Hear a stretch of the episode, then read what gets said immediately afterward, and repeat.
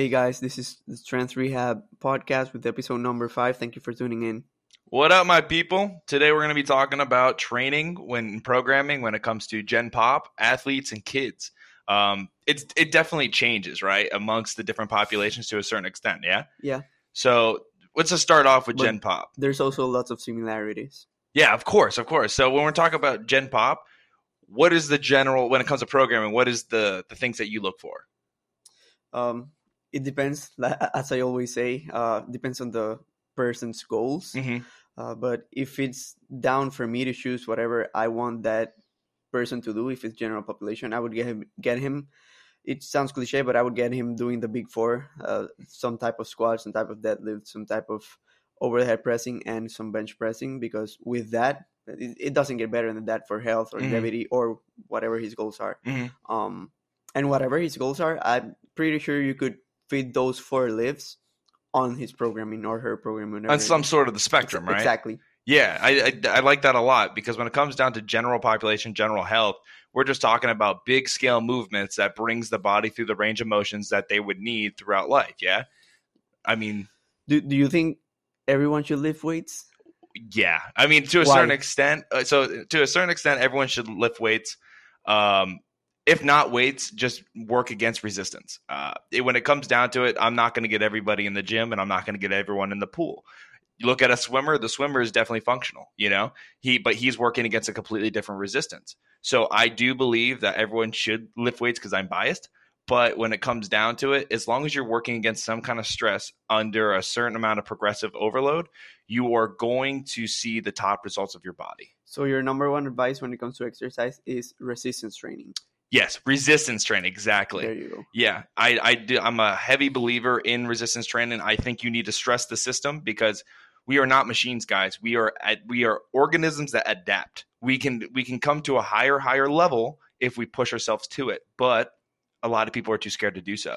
I agree one hundred percent with you on that one. So, go circling back to the Gen Pop, you said that we're going to do the big four, yeah. Mhm. Um, let's say we have an all right. The gen, the general uh, story would be what running, right? A lot of people like to run, yeah. So, what would be a program in your mind for somebody that wants to return to running? If I mean, it depends if they're on pain, if they're not on pain, if they just want to get a little bit stronger. Um, but there's good good research that runners should lift weights or Mhm. do some sort of resistance training or exercise because it'll definitely help them.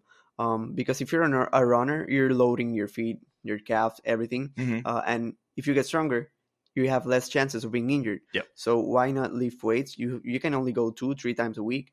Um, but if you're loading progressively your tissue, Mhm. odds are you're not gonna get injured as easily as if you don't lift weights or do some sort of resistance exercise. So, are you going to? Would you would you be in the line of thought that we would exercise or resistance train prior to running, or would they? Would you see like running and then in con, in contingent with the other? If it if it were down to my uh, to if it were down for me to choose, I would do lifting first. Yeah. but that's just me because I feel like if you go running and then on the same day you you, you want to lift, you're gonna be exhausted. Mm-hmm. But you could lift and then run because I mean that's uh, what I've done personally. I don't know what everyone thinks about it, but what do you think? I mean, I just I think running is not a beginner exercise. Don't get me wrong, we are gifted at it from birth, and if you stay with it, you are going to be good at it. However, if we're talking about the general population as we are, they don't stay with it. So they they kind of deload by not running, and then they expect like, oh, I'm going to get back into shape. Let me run, I don't know, a mile. Then they get shin splints, uh, shin Splints. splints. Thank you, and they get all these other things that could have been avoided if they actually exercised prior think about it. When we're running, we are displacing what three times the force of our body weight onto one foot over and over and over. Think about how many steps we take in the mile, like a lot, you know. So it's something that most people need to start rethinking prior to just putting on the shoes and just going for a run. And and it's something therapists or doctors should think about that running is actually loading. Mm-hmm. Not a lot of people think about it as loading. I Exactly. think it's underrated. Mhm. Walking, running, or jogging, it, it's highly underrated. Exactly. It's a type of load. It's and the thing is, it's a very specific load, right? It's not. It's not a. We're not talking. All right, think about a bench press. We're doing a concentric, eccentric movement.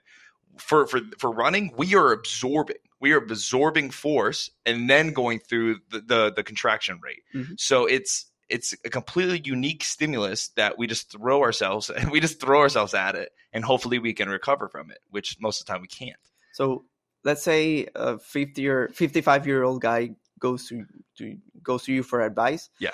He just wants to get healthier, wants to be able to play with his grandchildren, yada yada. What what what would be your top recommendation or advice for some, and let's say he's not active, he's an office worker. uh-huh What what would you recommend for him? So when it comes down to it, like I keep, we're going to keep on going back to the big four because that is the staple of human movement. Um, aside from that, I'm going to pick what they want to do. Um, if they, if they just want general general physical preparedness, GPP, um, I'm going to give you that. I'm going to make sure that you can do as much workload in a certain amount of time as possible because if you think about it, if you all right, let's think about CrossFit, right? CrossFit is that's all GPP, right? I we're going to try to get as much work done in a small amount of time. That's kind of what if you can raise that, general life is a piece of cake, Mhm. you know? So that's my general thought process on it. I'm going to do the big 4. I'm going to do other variations of those movements so they don't get overuse injuries. And then at that point if they can't lift their kid, their kid's morbidly obese, you know? That's right. so, I mean, Just prepare them for the movements of daily life, right? yeah, yeah. So, how would Gen Pop differ from an athlete? How would your programming look? it would look really similar. Um, but obviously, athletes will train harder when it comes to volume, uh, training Mhm. intensity, loads. Uh, but athletes, like I think all of the athletes should definitely do the big four also. Mm-hmm. Um, because I mean, it doesn't get better than that. Obviously, uh, like I said, they're gonna have different loads. They're gonna have different intensities. They're gonna train more days than the regular Joe. Mhm. Uh, but the the programming and the training will be highly similar. Yeah, it's like going in like everyone's going to go into that third gear, but that athlete's going to sit in that third gear for much longer, right? So uh, obviously, you played baseball at a higher level than most. Uh, how does how does that programming look, and how does it differ from a Gen Pop to a college baseball player? So, like I said, uh, the majority of the training will look similar. I baseball player squad, they deadlift. They should Mhm. because uh, on my baseball teams, they they had really shitty programming. Really? They did not know anything about coaching or, or yada yada. Mm. Um, I basically, uh, yeah, I had to practice and live with them, but I did my own programming by myself. Uh, it was really poor programming, but yeah, I, like like I was saying, baseball players should deadlift, they should squat, they should press, and they should bench press also. Mhm. Um, like let's say for example, a catcher. If a catcher doesn't squat, he's gonna be exhausted after His the game. knees are going to be imploded. he's gonna be weak. uh, he, he he could get more easily injured than if he doesn't squat. Mhm. Um, but obviously you got to throw in some sports specific training. yes. Baseball players are, are always rotating when they hit, so I would train some sort of rotation. hmm Uh, also explosiveness drills because baseball you don't run like a marathon like r- you don't run long sprints but you're definitely sprinting like 90 feet Yeah. so you better train that system Yes. because and that's another shitty stuff about our programming I, let's say i was leadoff hitter i was center fielder and the coaches made me run one two three miles so That makes no sense. it makes absolutely no sense like why the hell are you making me do this if the more i can i the the the best thing that i could do is just run in three seconds from home to first base Yeah. Like, why the hell am i not sprinting and running on that system Exactly. you're making me run miles just mile and miles exactly. it makes no sense it makes no absolutely no sense and that's a large gap in programming when it comes to and the thing is that's at a high level you know and just like imagine at the, the high school level where there's absolutely no vetting you know so back to what we're talking about with i hope my baseball ex-coaches here. this they're just gonna hate you bro so when it came down to you said baseball you said rotation and you said cha- training the specific systems yeah um, can you give specific plyometric exercises when it comes to what let's say hitting that you would like or any kind of sport specifics that would enhance that different like you want exercises by name yeah i want exercise by name I mean, I, yeah, I, I was asking him the name. I just I know I knew the exercise, but I didn't know the name. Um, a good exercise to begin with it would be a Pallof press. yeah It's anti-rotation, okay but you could also do it with a whole movement rotation. Got Like it. The cable, the pulleys, the rotation. hmm You know what I'm Yeah, talking yeah, yeah, about? I'm yeah. doing the movement right now. I mean, if you're rotating through that motion with load, Mhm. whenever you transition to hitting, if if you train it at a higher load, whenever you grab just like a regular bat, Mhm. it's gonna be easier. You're gonna have more power. You're gonna have more speed. Yeah. You're gonna be better. Yeah. It'll transition easily and way better than if you just do it unloaded, if you want to call it like that. Would you say your performance or your team's performance was hindered because of the programming and it could have been better? It could have been better, way better. Yeah. and I think they did poor programming and also over programming because they killed us. Oh yeah, they just beat the shit out of you and Yeah. hopefully you recover. Yeah. Ah, that's no that's no bueno. not, not good at all. But and and I think that's faulting lots of programs. At least back home, Mhm. the, the coaches don't know don't know anything. It's I yeah, I just think there's it's planned ignorance, right? I mean, if they do look up things online, they're only looking at the things they want to see, and they're just completely ignorant of For it. example, like before every warm up or anything, before you were supposed to long toss, for example, 200 feet, Mhm. they made you stretch. Wh- Why the hell do you make me stretch? Like I'm quote unquote relaxing my muscles, which I'm not. But why the hell are you making me do this instead of like a good warm up before I'm gonna be tossing long ball? and that's high velocity. Yeah. So so let's open up a range of motion that we can't master, and then let's put it over max velocity. And it makes no sense. And I've I played baseball from like four years old till college, Uh huh. and like every single coach I had did the same stuff, did the same thing. Like before starting anything tossing, you're gonna stretch. I mean, I didn't know but that point, but now that I know everything that I know, Yeah. it's like what the It's hell are see, they monkey doing? do They have no level. education. They have, they know nothing. They just see someone do it and they just do it. And I think it's it's it's just wrong, That's and it makes no sense. and that, that like once again, I want to bring this up. That's that's at the college level. That's crazy. That's absolutely nuts. People are they're getting paid more to teach a more like elite group of kids, and then they're doing stuff like that where they're I they're, setting you up for failure in in a way. Definitely, You know, um, even indirectly, but they they should learn more. I think I uh, just uh, to capitalize on that, but just from the football aspect. Talk Um, about football then. yeah, I love football. I know nothing about football. it, uh, there's a big thing when it comes to at least with football. It's it's it's it's hand to hand combat, and, and to a certain extent, right? You are going against a human being almost every play. I, I think that there is a point in time that you need to kind of step away from the textbook, like you know, don't exercise when you're tired, this, this, and that, because it enhances your chances of getting injured, and you actually kind of go into that realm because well, I don't know if you ever seen this, but the, with with kids when they start getting tired, they start self doubt. They don't believe in their their Mhm. the program. They don't believe in how they they can do things and so on. So I think that, like, for example, you see somebody in warm ups. Oh, they're they're knocking things out of the park, or they're catching every ball. They're doing this, they're doing that. But the second they're in the two minute drill or the end of the game where they have to make a, a score or a touchdown, they're trash. Mhm. It's just like, well, those are two different energy systems. You one, you are dead ass tired, and you're not going to be able to concentrate because you've never been in this Mhm. position before. Versus always fresh. So when it comes down to when it comes down to training, I, I do believe there should be a specific portion of training where it's like, I'm going to get you dog tired and see where your hand eye coordination is now. And there's also a psychological side to that. Yes. And that, that that's what uh, down in West Palm we call that dog. We we, we, we put you on the chain, and it doesn't matter if I'm I, if I have a broken hand and I'm tired. I'm going to get in your face and I'm going to make sure you don't get past me because that's that's I am better than you. That that is the thing that you want to instill in your athletes. That and that's not textbook programming, but it it does wonders. Like It's- if you train in Mhm. that system and like whenever you can go anymore, Mhm. You're gonna be way more prepared than your enemy or your whatever. That's that's the difference between and that, that's once again the difference between Gen Pop and an athlete, right? Gen Pop, we're You're just gonna- trying to get you there. exactly. there. You're you're not gonna put a General Joe at like at that point Exactly. he he doesn't need it. He doesn't compete. Exactly. And, and that's and uh, we were talking about this earlier. I think that is the uniqueness to competition and sport. You will be raised to your highest level without you even thinking you can get there. Uh, it, I mean, just bringing it back to weightlifting because that's where this podcast kind of is stationed at. Mhm. Is you got 315, 405 on your back. I can only do two. You got somebody on your back saying you're going to hit this weight. Miraculously, you hit the weight, We right? saw yesterday. Exactly. Yeah. Julian. Julian. Yeah. So yeah, I just think that there there should be a portion in your programming that installs grit. I'm Yeah. going to make sure you are dead dead tired and then I'm going to give you something that seems almost impossible to do and once you do it, you're going to feel that much better. Yep. I was once told that you should always set your athletes up for success, because it's if you set them up for failure, it would be detrimental to their mental health. Mhm. Um, how do you feel about that? How do I feel about what? Do you, do you think you can?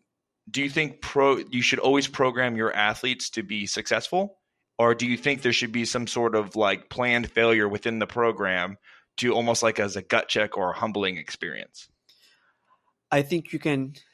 I can train an athlete and program for him to be as successful as he can, but if success is relative, like you know, I mean, Mhm. we know that hard workers are the most successful guys, but there's also luck. Um, so I think yes, you could program someone to be successful, Mhm. but it also comes down to them Mhm. because I could program you to be the most successful weightlifter right now, but if you don't put in the program, if you don't have the motivation, if you don't have the perseverance, you're not gonna be successful. Mhm. If people are working harder than you, you're not gonna be successful, and that's something I cannot program. I cannot program self discipline. I cannot program uh, motivation in someone. That's only internal. Mhm. I can program everything you have to do, every single rep, every single exercise, every single load, every single percentage. But if you don't have the self discipline, like I said, or the motivation, you're not going anywhere. Is there a way that do, do you have any techniques that you think you can instill some sort of motivation or some so, some sort of confidence in the athlete?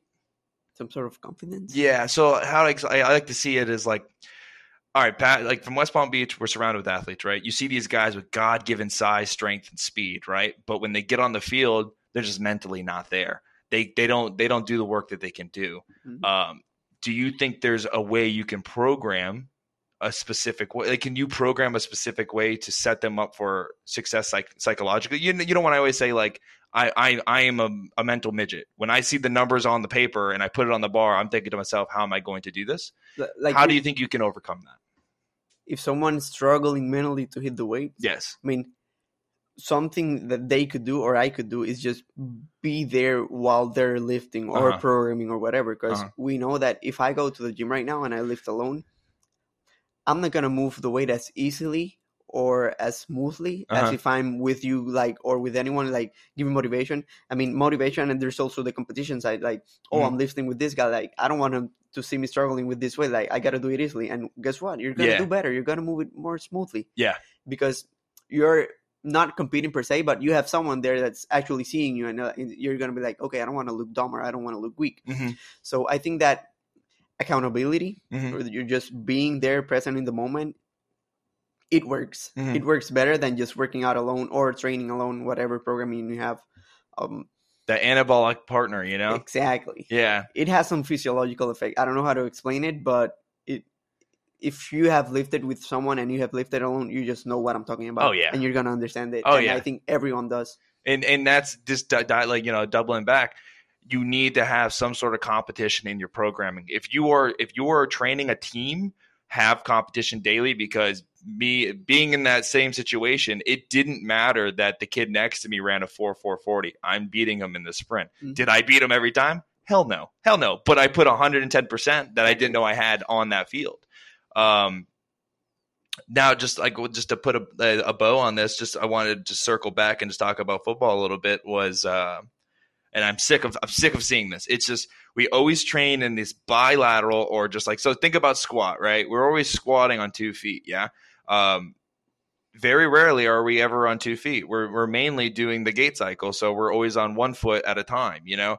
Don't get me wrong. Train bilaterally put more weight on the bar stress the muscles but I think there needs to be a, a, higher focus on the quote unquote B stance. I don't think it's the B stance. It should be the A stance. You were you were running primarily the whole game. Why aren't we focusing on this? Um, I feel like sleds have been put into the the the, the but background. We don't do sleds anymore because it's seen as archaic Mhm. and old. But there's something to it. You had Payton, uh, Walter Payton, one of the best running backs to ever play the game. What he did, he did hill sprints. He literally did hill sprints more than anything uh, he ever done. So there's something to just taking what you do at a, a on a daily basis or in a play by play basis and perfecting it. Um, That's specificity also. exactly back to specificity and and we were talking about this and i always been trying to think about it is we've learned that when you master a task um, our cerebellum which is responsible for all the highly coordinated actions basically once it says i'm i mastered this task it no longer goes through the the the three four steps that it Mhm. goes to, and it just goes through like maybe like two steps. It just does it. Right, exactly. So it's much quicker. I if you want to be a supreme athlete, take one movement that you know you'll do every play or every second of that activity, master it. Think about Kobe. Kobe doesn't think about b- bouncing the Mhm. ball. He doesn't think about dribbling. He doesn't think about the guy in front of him. No, he's looking at the higher levels of the game saying, "All right, that guy's on the baseline, this guy's here. I can easily get an assist or I can drive it up the middle." Mhm. It's it's the same thing for football just to draw parallels every play a defensive lineman or a DB or a wide receiver, an offensive lineman will hand fight. Do you think the NFL, the NFL caliber players are wor- worried about what's what hands on what? No, they have this this reflex to swat the hands or reset the hands while they're staring at the quarterback or while they're staring down the field. It's master the little things so you can free the brain up to look at the bigger picture. That's something that I keep on trying to tell people, but people are too hocked up on going to the advanced programming. You're not advanced. Mhm. I don't want to break it to you, but you're not advanced, you know? And it's just get back to the basics and you'll look like the master in the long Mhm. run. Uh, let's see The if it- basics will get you there. it's yeah. I, I, don't- I can't. How and the thing is like how how do you gut, gut check an athlete? How would you gut check an athlete? I have no idea. To be honest. To me personally, I, I I mean maybe just because that's the the West Palm way and like people are very ignorant. Uh, the one way I've seen beaten ignorance is one you beat them at their own game. Oh, you're squatting 315, throw a 365 on there. I'll crush that weight and then you'll listen to me. Mhm. Or or you check them. You just you get in the face and you check them. Uh, it's maybe that's what made my personality the way the way Mhm. it is, but it just I think you need to find a way, whatever your team is like, to find how you're going to check Yep. that, make them humble. Yep. The best worker is going to be the humble worker. Mhm. Um, yeah, I think that kind of we kind of hit all the things when it comes to training an athlete. Just, I, I think just building G, the GPP, general prepared or physical preparedness, and then from after they got that, be specific. Specifying whatever on whatever task will transition to your sport. So baseball would be like rotation, uh, strengthening the rotator and cuff. obviously, yeah, it depends on your position because a catcher won't have the same programming as a pitcher as an Right. outfielder. So it, it it's highly specific. Exactly. And that's another thing. Like I, I agree with having a, a general program for the team because it, it's very hard. But that's just the base. Yeah, you know? exactly. Exactly. Build that base and have that base in your programming and then maybe one to two extra exer- exercises that are specific to, To that position. Exactly. Um, I, I do believe the huge issue in it right now is basically at the lower level high school. They don't get paid enough. You know what I'm saying? Just like And they're not gonna do all the work they need to do. They're Exactly. program for everyone the same way because it's just too much for too Exactly. little money. Exactly, and then that's that's a large issue. So I think if if there's a high school coach listening right now, build that base. Teach your kids how to train for their position. Teach them how to fish, so you don't have to do it for them. Exactly. Um, and then that, yeah. Other than that, then just be specific to the the energy the energy systems. If you're sprinting in the game, don't do a mile. It's the complete opposite. Yeah, it's a complete opposite. It doesn't make any sense. So I just want to move into the final segment that we want to talk about, and that's with kids. Okay, so how would training it? All right, well, let's just talk about specific brand of kids. So athletic kids, because everyone everyone knows if you're the dad of your kid, you're going to want him to do well in sports. Mhm. You know, so how does your training for a kid look? I would start off just by, I mean, it depends on the sport. Mhm. If he's a multi-sport athlete, I'll um, I'll definitely train him regarding specifically specifically to the sport he wants. Uh, but if it comes down to my kids, I would say I would definitely have him play at least two sports, Mhm. just because research says it's better. Like if they play two sports when, whenever they're young, they're gonna have less injuries when they grow up Mhm. they're going to develop like more systems more tasks more hand eye hand coordination more everything um the, i think they'll be more prepared and there's no reason to just let your kid play one sport only because you don't know if he's going to be a star on that sport Mhm. and what if he could be a star on another sport that you didn't didn't give him the chance to Exactly. so i would start off by just if they're young i would just let them practice their sport Mhm. and without being too specific because kids just want to have fun Right. I'm not gonna just be like, okay, you got to do this, you got to do that, because he'll get tired and he won't want to play sports. Yeah, he'll burn out. But whenever he gets like a little bit older, uh, I I wouldn't get them lifting weights too young. hmm But if he wants to get on the strength training side, I would, as you as we've talked before, I would make him dominate before his body weight. Yeah. If you can do push-ups well, if you can do pull-ups, if you can do this and that, hmm then you can transition to the barbells and to the dumbbells. Um, I don't have like a set uh, age, Yeah. but somewhere in between 12 and 14 as but before like i said they should master their own body because if you can master your own load you you shouldn't be pressing or squatting or benching some sort of external load Yeah, yeah. I just bringing it back. Like, how many professional athletes at their top caliber level hate the game they're playing? None. Absolutely none. So, in order for you to be great at something, Mhm. you have to be obsessed with it, right? So, who are you to tell your kid that you're going to be obsessed Exactly. with football, baseball, soccer, so on? Um, I liked I liked your your your point of view there, where it comes down to, I, I for me, I I'm going to make sure my kids are playing ping pong, baseball, Everything. soccer, everything, everything because it's it's different hand-eye coordination, right? Well, I mean, I guess hand-foot coordination if we're talking about but soccer. everything. Throw a soccer ball in front of me, I'll look like a newborn deer that hasn't ever touched the floor before. You know, so it's it's because I never I've never Mhm. developed that that coordination, and I wish I've done I've I've done so. So my goal is when my kid or my at the kid I'm training at a young age, throw everything at the wall, see what sticks, develop everything because it's going to have some kind of positive transfer to whatever sport they're playing. It, it, it's inevitable, Mhm. right? Um, I do. I am right in line with you when it comes to uh, body weight exercises. How many people do you see out there that can crush squat, deadlift, bench, and all that? You get them on the pull-up bar, they get a half half cheating pull-up. yeah You know, that's a fundamental move that people are just kind of forgetting because they're like, "Oh, I'd just rather row." Yeah, you would rather row because it's easier. You're you're, you're huge and you can't do a pull-up anymore. So but if you weigh 200 pounds pulling yourself up it's not an easy that's a 200 pound pull-up. You know, I mean, I, that's why if you stay with it, you're if you're always doing pull-ups, you're already progressively overloading because you're putting on weight Mhm. inevitably because you're going through puberty and so on. So, yeah, I, I, and other than the hand-eye, I would say just yeah, general to specific. exactly Once once that that the, the and when you become specific, it's not you. It's it's only based on the kid. What is his interest? What is his developmental progress? Yep. And just like I like how you gave a range, right? From maybe like twelve to fourteen. Yeah. Um, if you think about it, it, it when you transfer into the weightlifting portion, you are just you're progressively o- overloading the positions that you've already strengthened Mhm. you don't need to strengthen something that hasn't been perfected yet. Yep. It, you have other other things to work on. Um, I think that might hit everything that we wanted to talk about. at what age did you start weightlifting I started weightlifting. I started weightlifting at 14. 14 going into high school. And I told you, I think I told you this about like I used to do uh, the six minute ab videos Yeah. at home. yeah Not because I really wanted abs, but it was just basically because it's just like, all right, well, I want to start exercising. I don't know what the hell to do. Mhm.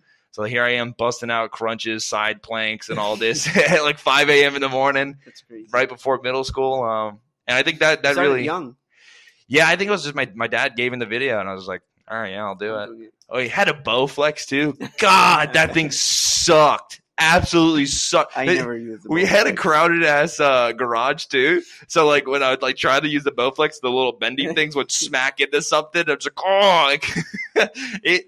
Funny. I'm not trying to make fun of anyone who has a Bowflex, but uh, it's garbage. But spend money elsewhere. I mean, I think they charge like a thousand dollars for that Yep. BS. Like, come on, you It's can get a rack, you can get expensive. whatever you want. Oh, dude, it's literally on the paper. We didn't talk about it. Um, just in general, we'll talk about it real quick.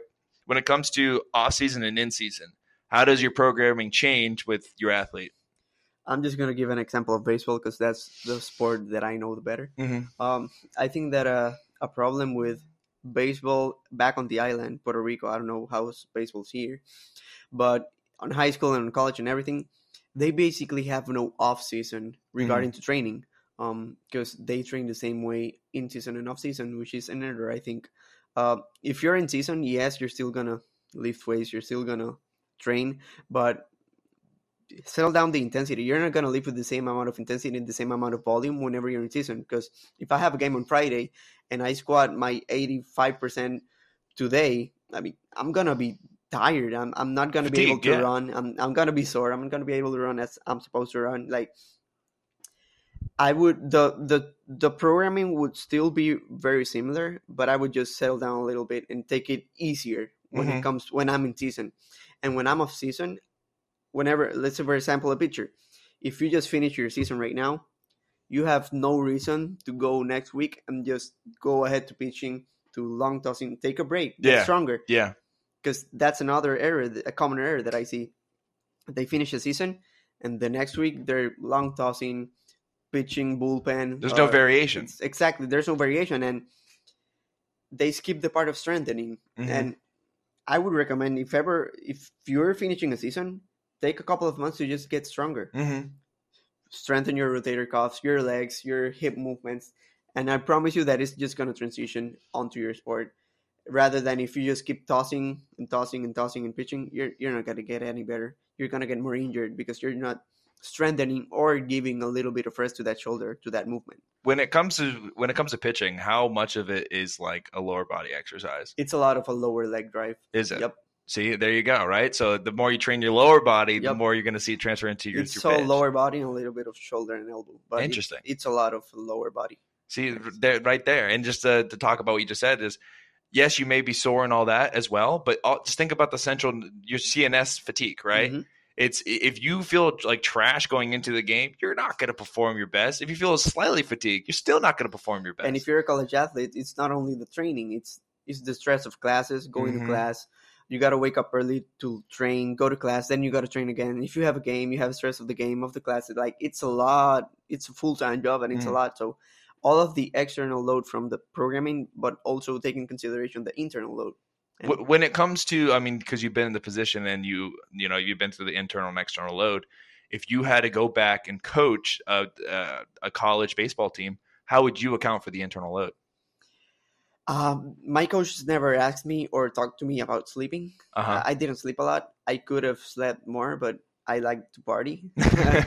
um, it is what it is, right? Um, I would, I mean, you can't make your athletes do a behavior they don't want to do, but Mhm. you could uh, give them advice. Yeah. If I were a coach, a college coach, I would tell them to sleep at at least seven or eight hours if they can, because I know school's busy and all of blah blah blah. Sleep good. Um, eat better. Like college athletes eat eat shit. Eat Were, crap. were, But were they they on the all you can eat pro- programs? Yeah, Yeah. and like they give money to eat, and like you just eat like shitty food. Um, like yeah, you can be flexible, but at least eighty percent of the time, try to eat healthy. Relatively clean. yeah, Yeah. eat your vegetables, eat your meat, high protein, eat some good carbs, and don't just eat fries and burgers. Yeah. Yeah. Do you think a majority of the reason why the internal load wasn't managed or at least handled well by your athletes or your friends uh, was just because they didn't know? Because they didn't know, but I think they didn't care. Gotcha. Do you think it just I didn't care, so if you were educated on it more, would you care? I was educated, not as educated as I am now, Mm-hmm. but I still didn't care. I knew I had to sleep eight hours, but I didn't sleep eight hours. Mhm. I prefer to do other stuff. That's interesting. I, I think that. But also, if I would be more, if I knew what I know right now, by that time, I would definitely sleep more and take m- more into consideration of my internal load. I mean, that's hind- hindsight's twenty twenty, right? I, I was just thinking that. uh how could you get it? Like, obviously, it changes, and that what that's what makes you a, a phenomenal coach or not, right? How can you get through to these athletes? You know, and every sport's different, and every kid's slightly ignorant in a different way. I think that's the hard part of being a coach because you don't get taught that in school. No, not at all. That's the human part of coaching. Exactly. get through to your students or your, or your whatever or your trainee. How do I relate to this kid? Exactly. And the thing is, the older you get, the harder it is to relate. You know, like I'm young, you're young. We can talk about some of the same but if thing. you're a 50 year old coach with a 20 year old college student, Yeah. it's like, what, what the hell am I going to talk to him about? Start referencing old to him about movies. Or, or anything, right? hey, you ever seen uh what Sandlot? He's like, what the hell is Sandlot? Hey, that's a classic. Old man. um, yeah, I just that's something that I've been wrestling with, and it's always going to be a question I would like to answer. Is just basically, what is how do you get good information to a kid that's ignorant. When we're all young, we always think that, oh, I know everything. I, am doing this. I'm doing that. I just like you. I look back. Hindsight's 2020. I could have done things hundred times better. I was in the gym trying to kill myself because I thought I thought doing more sets, reps, and all that would do better. But no, I look at my meal planning or just what I've been eating. It's nothing. Shout out, mom. Love the salad. Love the chicken strips, but I wasn't feeding a football player. You know. um, yeah, yeah. I, I just think that coaches should take their time and talk to their students or to their players. How how would you combat that with a a team that has hundred plus kids? I have no answer for you because baseball teams there's no more than 20 25 players. So how do you so so for 20 25 players do you suggest like going in there and just like just one by one just kind of like hey come in here? One by one it's a little bit difficult but for example there's like a general manager but there's also pitching coaches, batting okay. coaches, positional coaches. Exactly. So if I were to do it if I were like the general manager or the general coach I would just make the pitching coach talk to the pitchers. Right, right, right. Make right. the batting coach talk to the to the hitters. Mm-hmm. Make the, um, for example, the outfield or whatever coach talk to them because it, it cuts down my work. Yeah. Because if they do that on their own time, on their mm-hmm. own practice, then we could do like a big meeting or a general meeting, and I could talk to them. Yeah. But one by one, it's definitely difficult. Right. Coaches have lots to do, and students have lots to do. They're not gonna take one or two hours of their time just to come to you. Yeah. To to talk about life or about their load or whatever stressing them, they're not going to do it. That's true. That's it's definitely true. I mean, that that I just thought about that, and that's the way I would do it. Yeah. But what about football? Because football teams are bigger. It's way bigger, but it's kind of like I would probably attack it the same way. It's positional coaches. Um, and I would just like if I was like let's say that I was a strength and conditioning coach at the time, I would straight up just go up to your the positional coach because you got to think about it. These guys in college football, one bad season, you're out of a job. You're moving across the country to a new college, right? I would go to them and say, look, this player, this player, this player is not doing what they could be doing to be the best athlete they can. I wonder how how different would performance be if they address the psychological or the human part night and day of, of sports because I was an athlete and they never addressed that part. It's, it's only, only, the, the top people. It's only the physical part, but they never talked to me about stress or about sleep or about mm-hmm. nutrition or how it could affect my performance. Uh, never. That's where I, have been. I, have been heard a lot about it. Like you know, Alabama, all these top notch. They they bring in a sports psychologist and they do that. And I don't know what exactly they talk about, but it, they they're hitting it well. And look, they're the best best program in the damn country. In my in my years of being an athlete, there was one meeting with a sports psychologist, and all she talked about was safe sex. It has nothing to do, nothing to. Hey, while you're out there, make sure with, you're wearing a condom. Psychology. It had nothing to do with what, with what she was supposed to talk. She only talked about sex. It was crazy. Oh my god. yeah, it, it, was nonsense. That's all right. That's insane. Yeah. I would say that I think we hit everything on here. Um, not bad, not bad for a topic that kind of got given to us in what less than a day. Yeah. Um, oh, just one last thing to put a bow on it when it comes to off season and in season, right? Um, off season, we're trying to build strength, power, speed. We're trying to build an animal, right? When we're in season, we are trying to maintain the animal. Okay, mm-hmm. we want to maintain power, we want to maintain strength. However, you got to keep in mind when you are in season, you are at your peak, you are at your ultimate intensity. So how do we try to balance this out? The gym cannot be the forefront. It just yep. needs to be the the maintenance. And how do you main, how do you maintain a, an animal like that? Well, one, you do plyometrics, but not a lot, large volume of them because that's going to maintain the power. And then you're going to pick specific exercises that require dynamic stability. So, for example, we always talk about the ACL. ACL is like the the nemesis of every sport right now. Um, we know the hamstring protects the ACL. If the hamstring is activating correctly, you are less likely to tear that ACL. So what am I doing? I'm going to put you in a exercise that demands the hamstring to dynamically stabilize in a I would say single leg stance because guess what? Football, soccer, all these things are a single leg stance. So once once again, specificity. If you are programming something and you're staring at it and like I have no clue where I would find this in the sport, take it out of your program, find something that works or something that you can, you can dead set say this is this and this is that. Um, Other than that, manage your athletes' intensity because it will go far. If you overdo it because you want this, you want them to be bigger, fast, strong so bad, you're only going to cripple them. And then what, what I'm going to quote not only Raul but plenty of people: you're striving for consistency and yeah, consistency and but not perfection. Consistency over perfection. Right. Yeah, it's Every all about time. making small gains over time and not getting injured. That is the worst thing you can do because Yep. not only is that a regression, but it's a psychological dent in the head. You know, I don't want to do that. I got hurt. Yeah. So I think that's uh, everything. I mean, we ranted for quite a long time. Um, Forty minutes. really, forty minutes? Holy shoot! I expected this to be like a twenty minute episode because he legit told me the topic like Five minutes ago? Well, I guess forty thirty minutes, minutes ago. before the episode. All right. Well, but thank you for tuning in. We have a special guest for you next week, so you don't want to miss that. yeah. Please don't miss it. We're not gonna say who it is. Yeah. Bye.